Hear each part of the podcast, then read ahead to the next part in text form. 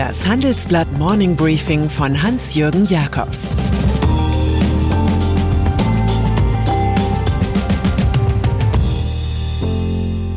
Guten Morgen allerseits. Heute ist Mittwoch, der 16. September. Und das sind heute unsere Themen. Ein zweiter Fall Wirecard, die Polster des deutschen Mittelstands und Nawalnys gefährlicher Plan. Im Folgenden hören Sie eine kurze werbliche Einspielung. Danach geht es mit dem Morning Briefing weiter. Diese Podcast-Folge wird präsentiert von Ford. Vielleicht ist sogar schon jemand auf dem Weg dorthin.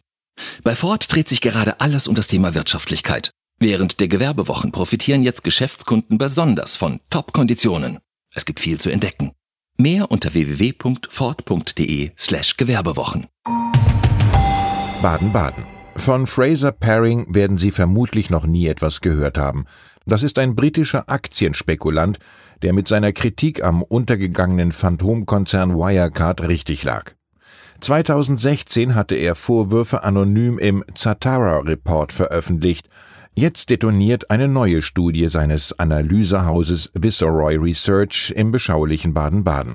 Perring nennt das dort ansässige MDAX-Unternehmen Grenke einen Betrugsfall von massivem Ausmaß. Der Leasinganbieter habe seine Bilanz über Zukäufe von verbundenen Firmen künstlich aufgebläht. Auch sei die eigene Bank für Geldwäsche eingesetzt worden. Die Grenke-Aktie ist prompt abgestürzt. Ob hier Wirecard aus dem Firmengrab grüßt, Grenke hat rechtliche Schritte angekündigt und verweist auf 761 Millionen Euro Guthaben bei der Bundesbank. Mein erster Eindruck, das ist schon mal eine andere Hausnummer als sagen wir mal 1,9 Milliarden auf philippinischen Banken. Mittelständische Unternehmen. Eine tröstende Nachricht in harter Zeit kommt von unserem Bilanzexperten Ulf Sommer. Pleiten seien bei deutschen Mittelständlern in diesem Jahr nicht zu befürchten, es sind genügend Reserven da. Die Eigenkapitalquote hatte im Vorkrisenjahr 2019 bei rekordverdächtigen 39 Prozent gelegen. Damit lässt sich aktuell verkraften, dass der Umsatz im verarbeitenden Gewerbe um durchschnittlich 20 Prozent zurückgegangen ist. Ein zweites Krisenjahr aber könnte für kleine und mittlere Unternehmen brenzlig werden, sagt Volker Ulbricht, Hauptgeschäftsführer der Wirtschaftsauskunft Kreditreform. Die derzeitige Lage ist viel gefährlicher als nach der Weltfinanzkrise 2008, weil diesmal die ganze Breite der Wirtschaft betroffen ist, so Ulbricht. Flüchtlingsdrama in Griechenland. Nach heftigem Ringen mit sich selbst hat die Bundesregierung beschlossen, dass Deutschland 1553 Flüchtlinge aus dem abgebrannten Lager auf der Insel Lesbos aufnimmt. Wer glaubte, das sei die große Lösung, wurde schon gestern Abend eines Besseren belehrt. Da ist in der Nähe des Flüchtlingszentrums auf der griechischen Insel Samos das nächste Feuer ausgebrochen. Der örtliche Bürgermeister erklärte, noch würden keine Zelte brennen, aber er sei besorgt. In dem Samos-Lager leben 4600 Migranten, Ausgelegt ist es für 650 Menschen. Auch hier herrschen unhaltbare Zustände, Europas unwürdig, auch hier ein Corona-Problem. Es sieht ganz so aus, als ließe sich das Asylproblem nicht auf den hellenischen Inseln festhalten. Alexei Nawalny. Die Worte des Tages heißen Hallo, hier ist Nawalny, ich habe euch vermisst. Das Foto des Tages zeigt den russischen Oppositionsführer im Berliner Krankenhaus Charité zusammen mit Frau und Kindern. Er befindet sich jetzt auf dem Weg der Besserung. Nachdenklich stimmt aber die prompte Ankündigung von Alexei Nawalny, er wolle nach überstandener Vergiftung zurück nach Russland, um dort seine Arbeit fortzusetzen.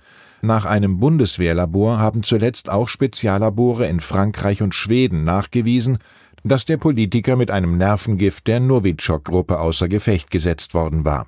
Offenbar hält es Nawalny mit Anton Tschechow. Arbeiten muss man. Alles andere zum Teufel damit. Bundesliga-Start mit Zuschauern. Die Sommererklärung von Bund und Ländern, dass es bis Ende Oktober keine Großveranstaltungen geben sollte, war von Anfang an wenig ernst zu nehmen. Jetzt haben sich die Bundesländer ganz im Dienst des Profisports für einen sechswöchigen Probestart entschieden, und das zu einem Zeitpunkt, an dem die Infektionszahlen bei uns und vor allem in europäischen Nachbarländern ansteigen.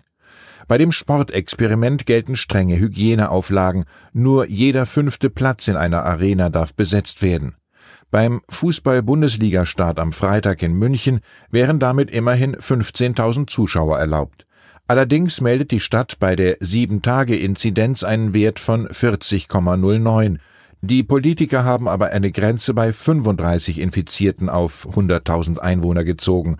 Aus demselben Grund müssen die Würzburger Kickers in der Zweitliga ohne Publikum antreten.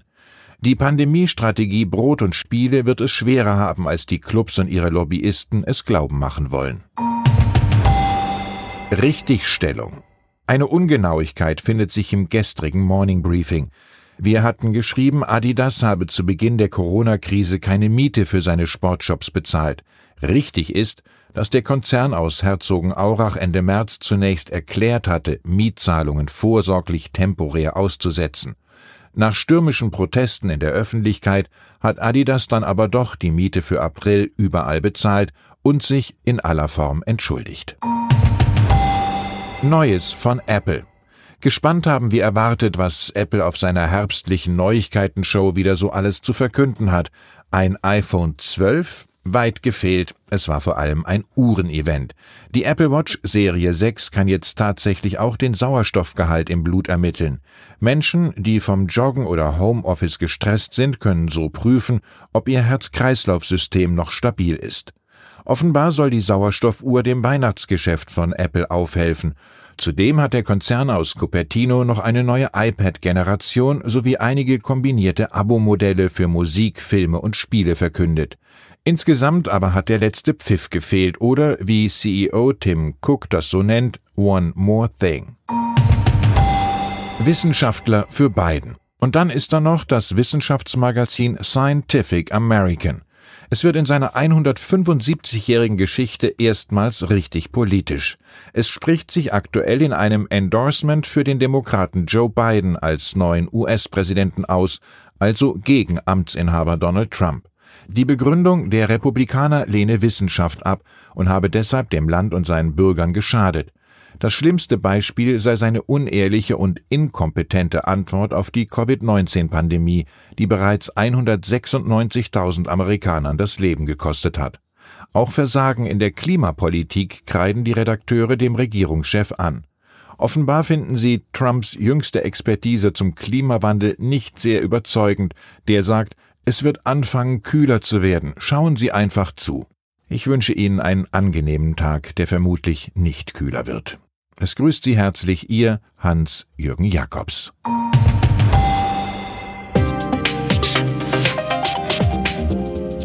Ab 17.30 Uhr sprechen wir bei Handelsblatt Today über alle Themen, die die Finanzwelt bewegen.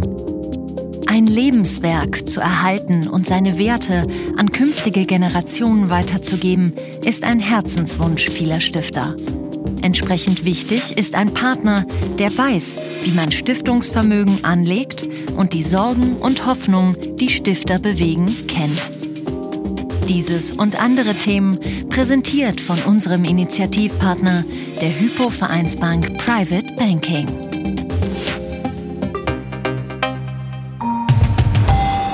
Das war das Handelsblatt Morning Briefing von Hans-Jürgen Jakobs, gesprochen von Peter Hofmann.